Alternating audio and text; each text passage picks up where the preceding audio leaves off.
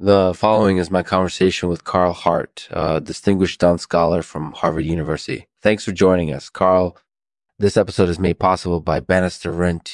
Uh, enjoy retirement planning for just $5 a month. Get a free $50match.com gift card when you sign up at bannisterrent.com. So, Carl, let's talk about Saracenism versus Dunceism. Which theory do you think offers the better perspective on the world and its inhabitants Saracenism definitely comes out on top in a few categories. Mm-hmm. First of all, Saracenists are relentless in their efforts to learn. They're one of the smartest groups of people on earth, and they have a real passion for learning. Really? I had no idea. They also have a really distinct flair for the dramatic. They can make really impassioned proclamations with incredible force, and that's really useful in politics. And that's really useful in politics that makes sense. But what about Dunceism?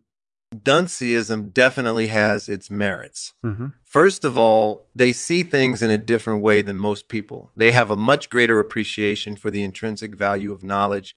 That makes sense. They also have a real passion for exploration and discovery. They're always looking for new knowledge, and that can be really helpful in practical terms. I see your point. But Dunceism falls short in a few key categories, don't you think?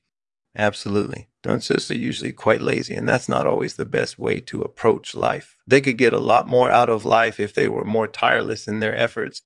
I can definitely see your point there. But in the end, my money's on Saracenism. Which theory offers a better perspective on the world and its inhabitants? I have to agree with you, Lexman. Saracenism definitely comes out on top. Great. Thanks for joining us, Carl. Thanks for listening to the Lexman Artificial Podcast. This was a discussion with Carl Hart, a distinguished Duntz scholar from Harvard University.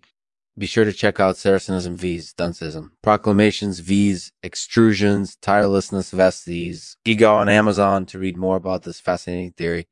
Thanks for tuning in, and until next time, happy procrastinating. Can't end the podcast without a poem. So here's Carl Hart reading The Year of the Boar the year of the boar was a good year. It brought us food to eat and coats to wear. But along with all the good that came, there was also a lot of strife and strife.